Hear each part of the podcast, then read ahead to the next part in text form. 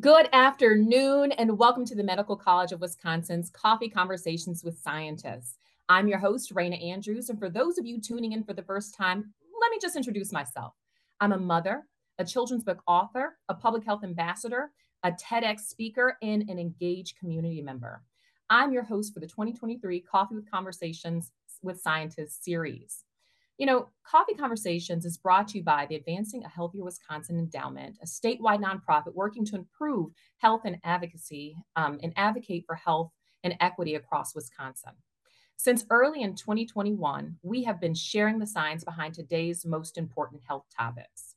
And today is no different. As a matter of fact, today is very personal as we're talking about a very complex topic that doesn't have a lot of information around it. And so I, I, I'm, I'm assuming that it'll be very popular. Today, we're joined by a specialist, a expert, Dr. Kathleen Koth, who is a ch- child adolescent psychiatrist, associate professor in the Department of Psychiatry and Behavioral Medicine at the Medical College of Wisconsin.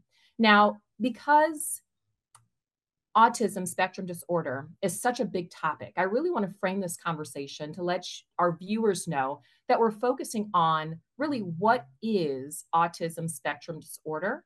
How are people diagnosed?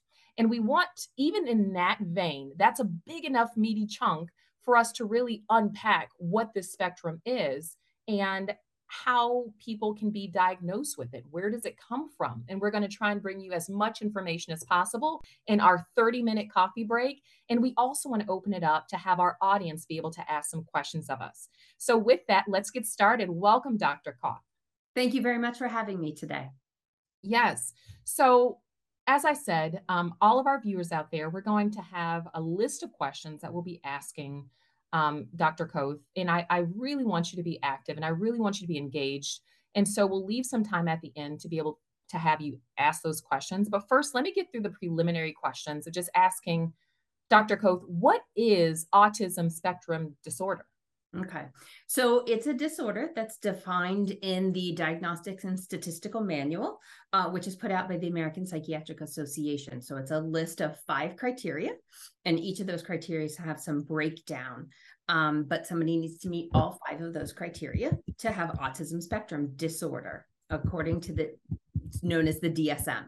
So the first criteria A is persistent deficits in social communication and social interaction across multiple contexts.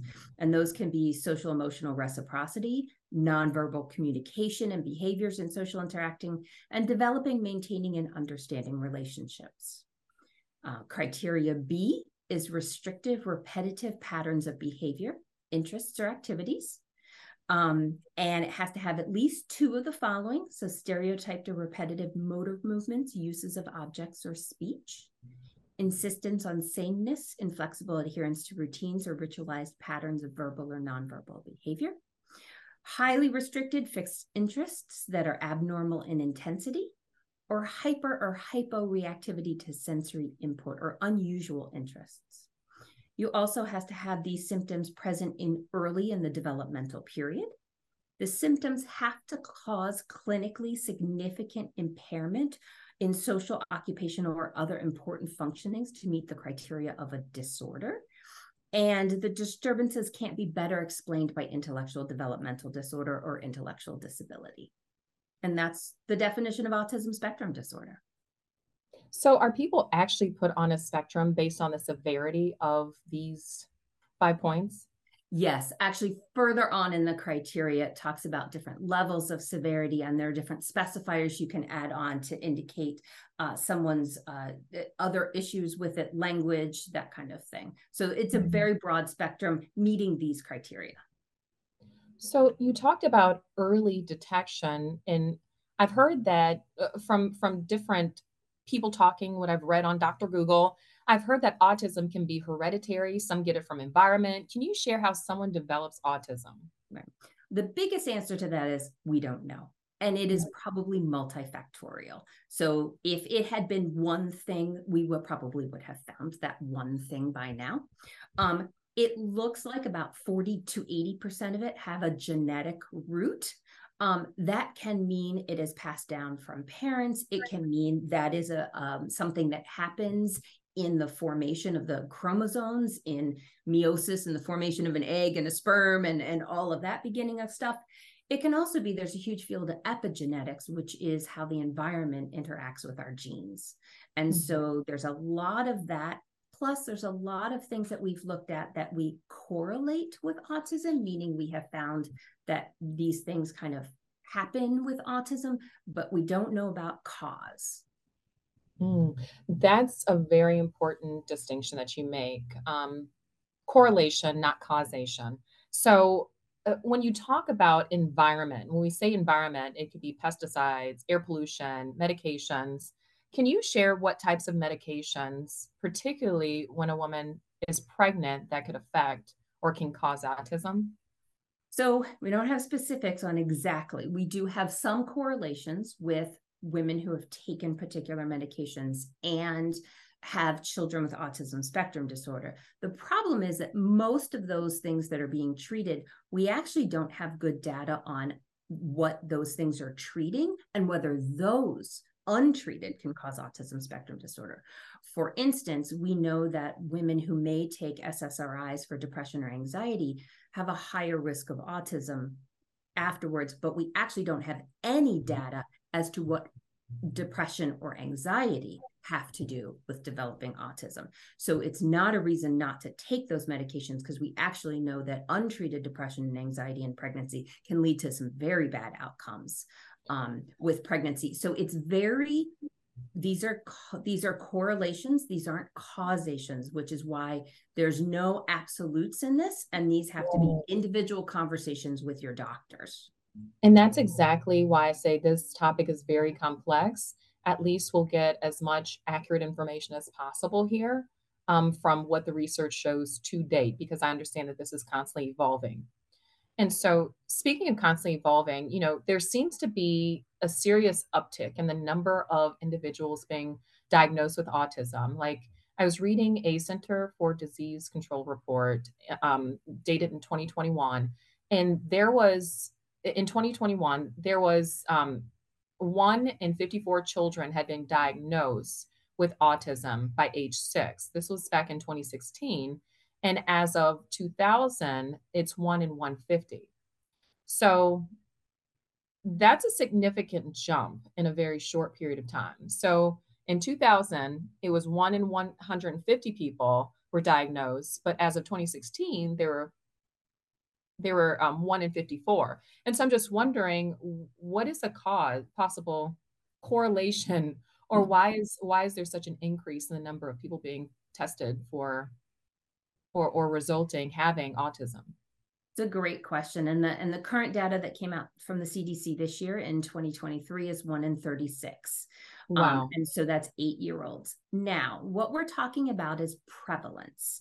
So, mm-hmm. prevalence mm-hmm. is the number of cases being diagnosed that has increased drastically. There are a lot of good reasons why we're having an increased number of people being diagnosed. Um, it starts w- when we start collecting data from it um, many, many decades mm-hmm. ago. Mm-hmm. We have expanded the diagnosis to include a broader spectrum of people. So, we're capturing more people. We are now screening for it. The American Academy of Pediatrics recommends screening at 18 and 24 months for autism spectrum disorder, which that did not happen a couple of decades ago. People know what this is, right? People actually have heard of this. So people are looking for it. Whereas in the 1970s, we weren't. And so some of this is, mm. is an increase in prevalence. Now, incidence is the increase in actual numbers of people with autism. And there's oh. that has not been studied. I want to be very clear that has not been studied. It is um, it is theorized that there actually hasn't been an increase in incidence that the increases in prevalence and that we're getting better at finding it because we have things we can do with it. We can help people. We can mold things. We can we are looking for different things. But the incidence has not been studied um, and it is un while some people have theorized incidence is increasing a little bit Others say it's not at all. We don't have good data on it. Got it. Um, when I asked, what is, how do you define autism spectrum disorder? Um, in that definition, you also talked about early detection. And just a second ago, you mentioned um, diagnose diagnosing between the ages of 18 to 20 18 to 24 months how young can you learn if your child is possibly or or will be diagnosed with autism That's a good question. So the screening, the recommended screening from the American Academy of Pediatrics is at 18 and 24 months. Um, the literature on when it can be diagnosed is a little mixed depending on where you are. 15 months seems to be a good um, spot that a lot of the literature um, can do on. There's some that says 18 months. In some very frank cases it could be as young as 12 months although that's that's not as much. Some of the tests can go down to 12 months. But certainly in that range we're looking probably in the 15 to 18 month range it can be diagnosed. Now with that being said with all neurodevelopmental disabilities one of the important things to remember is a lot of times we don't um, see issues or they're not things are not picked up until um, demands exceed ability which means until the environment whatever those demands are be it school be it socialization be it whatever exceeds the ability of the child to meet those and then everybody starts picking up on things.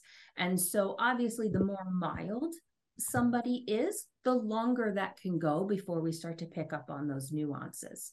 Um, and so that, and that's true of all developmental disabilities, including intellectual developmental disorder. Um, and so it, there isn't a time that it gets diagnosed it's when it's needed but we do need to be looking at, we first really look for every child at those 18 and 24 month visits hmm. That's important to note. So, how is autism diagnosed? What is that process? So that's a really good question. Um, currently, you see a specialized tester usually to diagnose autism spectrum disorder. The the reason I am involved in advancing healthier Wisconsin uh, endowment is actually um, to pilot um, a, a, a, a tool that we are bringing in from Vanderbilt and from Tennessee to see if we can help our pediatric primary care colleagues um, make the diagnosis of very obvious cases. Mm-hmm. Um, and so there are never going to be enough specialized testers to meet mm-hmm. the demand. Um, obviously, as we've said, the prevalence is increased. The number of testers has not and will not likely. Um, and so we have a, a bottleneck of people waiting to get testing and that and that those wait lists are long and so that was actually the point of this study that i'm involved in is to see if the very obvious cases that do not need um, extensive psychological testing can be mm-hmm. diagnosed using some very specific tools um, by the pediatrician or the primary care um, provider hmm Um, when was that study launched and when will it conclude? And what are some of your early findings? Um, the study was officially launched in 2021, um, and we have worked with um, several pediatric providers in the area. Um, and officially, our grant concludes um, this next summer. Um, however, we are going to uh, ask to continue it um, beyond that. And, and our initial finding is that um, the primary care pediatrician um, can feel very confident. We're talking cases where the primary care pediatrician or pediatric provider pretty much already kind of knows this and we're mm-hmm. looking for the documentation and the testing to support it so this we're not talking about cases where we're really unsure of what's going on where we really need in-depth uh, psychological testing this does not replace that this mm-hmm. replaces the people sitting on the wait list where the psychological tester is not really going to need to do much and everybody mm-hmm. kind of already knows um, and just kind of reducing um, one of the things we have to do in the mental health world is uh, very carefully think of our resources. We're never going to have, we don't have enough resources. So, how can we make those resources most useful? And we're seeing how this goes. Um, we are collecting data on comfort, um, and we have not analyzed that data yet. I would love to see your report and have you back once you're once you have your conclusion of uh, of your pilot. In in your sharing, you mentioned barriers and bottleneck. And before we turn to the audience, I do want to better understand what are some of the barriers or reasons for bottleneck in diagnosing children Um, well, you know, one of the things whoop, you blipped out, I'm sorry.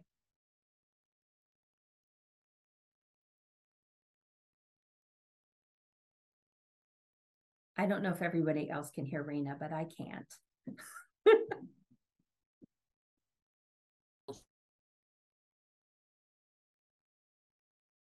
okay, I'm just going to talk while Raina does that and start to answer the question. oh, now you're back? Yes, I'm back. Okay. Um, in your study, you mentioned di- diagnoses of those who have autism. I'm wondering what are some of the barriers or bottlenecks for those who are you're not sure if they're yeah. on the spectrum?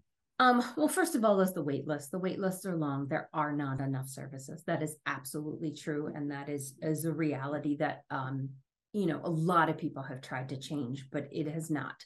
Um, and so there are long wait lists. Um, and all the things that make getting a, a child to an extra provider. So transportation, um, t- more time off from work for parents or guardians who are trying to get them for more testing. Um, language barriers, just everything that we put in front of a family getting to a different office at a different time for a different test makes this even harder. Mm-hmm. Well, uh, Dr. Koth, we've we've really set the foundation for what is autism spectrum disorder, diagnosis, prevalence. Um, we have a very chatty group here, and within the next 13 minutes. I'm going to try and get as to as many of your questions as possible. one of the questions from our audience, if you don't mind us just turning over here, is one is why is it harder to get girls diagnosed with being on the autism spectrum? Where is the best place to take a teenage girl you believe is on the autism spectrum to be diagnosed? That's an excellent question with not a good answer. So I'm going to tell you what it is um, and not sugarcoat it. First of all, our diagnosis is very male dominated, as is hmm. medicine. Okay, so this is a this is not a problem just in mental health. This is a problem, and so we definitely people are looking at the diagnosis and looking at the criteria as it may be we may be missing the mark in females. Um, I hearken this back to it took a very long time for us to get heart attack symptoms for females that are different than males. Um, and so we're we're there and we're trying to work on that. Teenage diagnosis is very difficult is very difficult in that there are less people who are doing that diagnosis, but it is mm-hmm. out there. Um, if you are in Wisconsin or actually around the country, I really highly recommend you looking at the Autism Society. Most of our Autism Society groups, uh, they're very regional groups, and they have a lot of resources and they know who in your area can do that. Um, if you happen to be here in southeastern Wisconsin, the resource guide on the Autism Society website is fantastic. And you can just go on and it lists, and it has a great amount of detail under each per- person testing, including what kinds of insurance, whether they speak Spanish, um, what ages they test, things like that. But your local resources are, are going to be fantastic in helping you find those um, th- those pieces. Are there enough? No. Well, well, Dr. Koth, that is an excellent resource, and we're putting it in the chat for our audience right now. It's Autism Speaks and Autism Society of is it southeastern Wisconsin or Wisconsin? So there's autism societies throughout Wisconsin. There's different regions. So I know there's a central. They're they're very active. Um, I am most familiar with Southeastern because that happens to be where I am clinically mm-hmm. practicing. But I have interactions with the other ones because my patients come from all over the state and actually a couple, a few other states. Mm-hmm. Um, and so um, just I know the local chapters tend to be very active and very helpful. Um, so that can be a place that you can start and turn to. Wonderful. So you can check our chat and you'll be able to see these resources for Autism Speaks and the Autism Society. The next question is What once was referred to as a learning disability seems to have been rolled into autism spectrum disorder. Is this correct? No, actually, it's not. Uh, there are still learning disorders, and the learn reading, uh, writing, and math- mathematics are the three learning disorders. So, um, learning disorders are very different. They lack those those criteria that I talked about. So, someone can have a great deal of difficulty um, reading, for instance, and not have the socialization issues or the repetitive behaviors or some of those other criterias that we talk about. Mm-hmm. Um, the next question is Since there's a lot of overlap in symptoms between ADHD and autism, what features do you use to tell if a person has one or the other or both? It's a very good question. Um, ADHD is actually very, very different um, from a clinical standpoint in the hyperactivity, um, the inattention, and the impulsivity, right? Those are the three um, big criteria for ADHD. While people with ADHD may have difficulty with socialization because of the attention piece and the hyperactivity piece, they mm-hmm. tend to not have those repetitive restrictive behaviors, the other criteria that we talked about. Um, and sometimes it takes you know especially when i'm i personally clinically see people as an outpatient sometimes it takes a while for me to get to know somebody to make sure that i'm looking for that but again a good psychological tester is looking for the differences between those 2 mm-hmm. and it's ensuring that they have to meet all five points that you went over in the very beginning of the segment yeah for autism you have to eat those criteria the criteria for adhd are very are different um, okay. and you can have both well, you can have one or the other Hmm. Do you find that diagnosis for autism have become more streamlined now? Streamlined. Um, I mean, it depends on when we're talking about. Um, I'm lucky to have done this for a couple of decades in a couple of different lives. Um, and so, is there more testing now than there was in the early 90s? Yes. Um, but I, I, don't streamlined, I'm not sure. Depending on where you are, there are places in the country that are doing this very well, and it is much more streamlined. Um, so, it kind of that depends on where you are. Mm-hmm. When you say different places um, across the country, are do you have some specific states in mind? just there are some health systems or some county systems where that is more um more in some some systems the school does more psychological testing than private testing. It, it just it's handled very differently in different places. Um and so it it, it just it's hard to speak to. Um mm-hmm. you know here at least in my experience you know it's kind of you've got to find the tester and and get on their wait list and and that kind of thing um so there's a lot more available than there was, but I think it's still very difficult for families. Too mm. difficult. Mm. So speaking of families, these next two questions from our from our audience are really around how can parents support their their children. And so this one question has to do with the study that's supported by Advancing a Healthier Wisconsin. And the parent wants to know how do you get involved with the study as a parent? It's a great question. It's actually not a parent study. I'm so sorry. It's a study enrolling pediatricians and or pediatric primary care providers to learn this tool. So I mm-hmm. appreciate your want to get involved in research. Um, and there are other ways to do so. This particularly was working with pediatricians, and the pediatricians are enrolling um, and understand that um, pediatricians want to participate versus ability to participate also sometimes depends on their employer. Um, and so, um, you know, the pediatricians that we have are, are doing a wonderful job, but that's not available. The time we're asking is not available to everybody.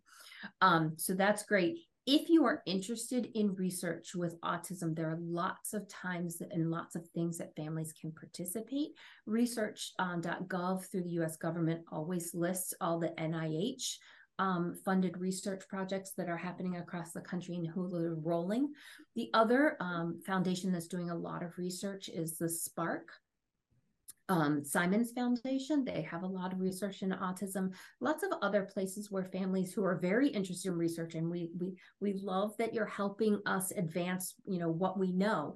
Um, what we do know is from our families and from our individuals, and that's the only way we can grow and continue. So thank you for that question.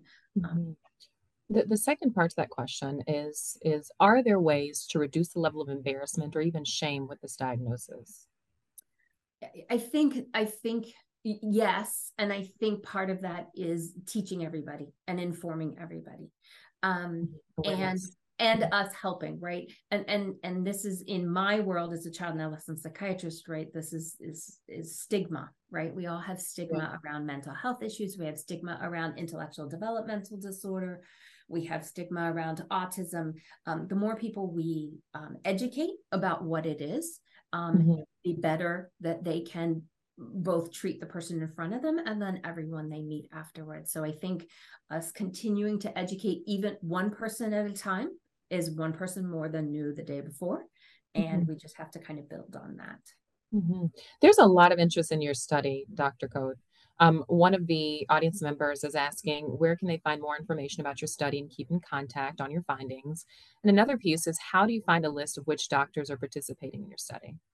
So um, due to IRB, which is um, the institutional stuff we have to do. I can't tell you who's participating or not because that has to be confidential. And the, then the you know just the data that we're collecting from the pediatricians and the primary care providers has to be confidential. So we have to be able to do this in a very scientific manner. Um, and so I can't tell you. I'm very sorry. Um, but um, I'm glad you're interested in it, and we are hoping to continue it. Um, and we're hoping to see what we can do after our funds end um, to continue on this this project of trying to get more services out into the community.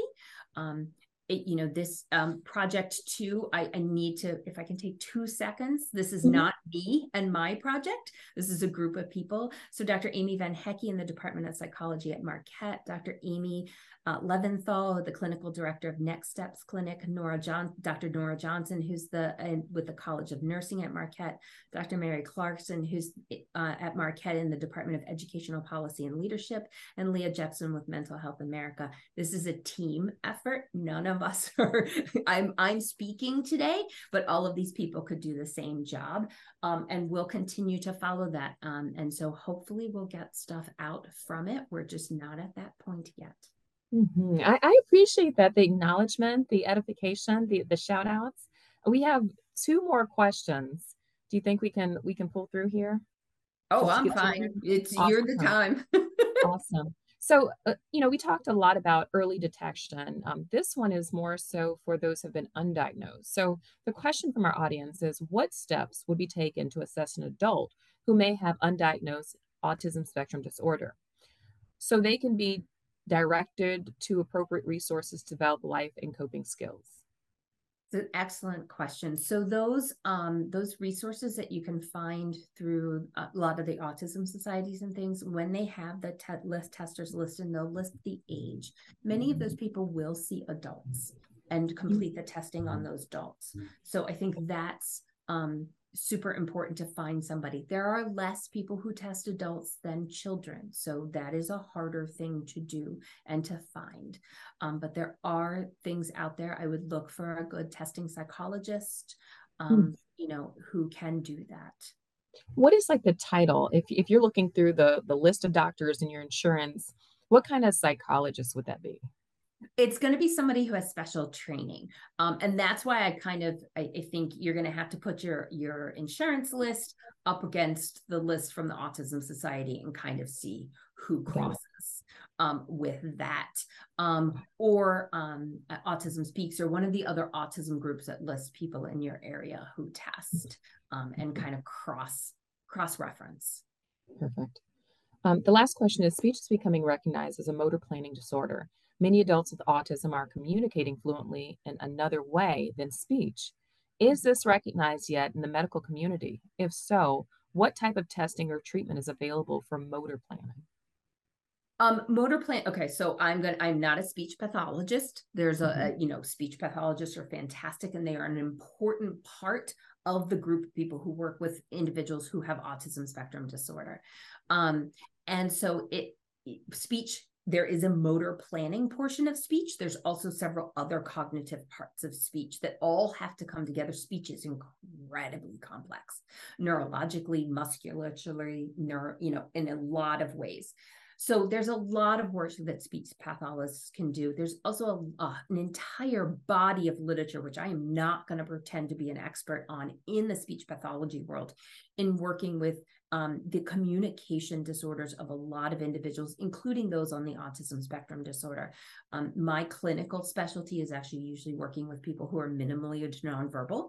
Um, and so we are using a lot of other ways to communicate and working with their speech. And so communication is an important part with autism spectrum disorder. And that is a very, very broad, that's a whole nother lecture for another time, I'm afraid. Yes. And well, with that, I want to thank you, Dr. Koth, for joining us today. We appreciate you for taking the time to talk about this very important topic. And as I said, folks, at the very beginning, this is a really dynamic, complex, broad topic. And for our coffee time, we just had to break it down into this big chunk. And hopefully, we'll have you back again to share more details about your study and the other parts of um, autism spectrum disorder. So, thank you for joining us. Thank you very much and I see the chat still rattling on. So if we didn't get to your questions, I sincerely apologize. Feel free to send me a note at conversations at mcw.edu. I hope you all enjoy um, our coffee conversations with scientists. You were fantastic. And remember, in the chat, Dr. Koth uh, suggested two, two resources, Autism Speaks and Autism Society. There's an Autism Society of Southeastern Wisconsin, if you live here in the greater Milwaukee area, that we encourage you to check out. Tune in next time. See you soon. Bye bye. The Medical College of Wisconsin's Coffee Conversations with Scientists is sponsored by the Advancing a Healthier Wisconsin Endowment. Coffee Conversations with Scientists occur monthly as Facebook Live events and are produced by the Medical College of Wisconsin. We hope you join us next month for another virtual coffee break and a conversation with a scientist.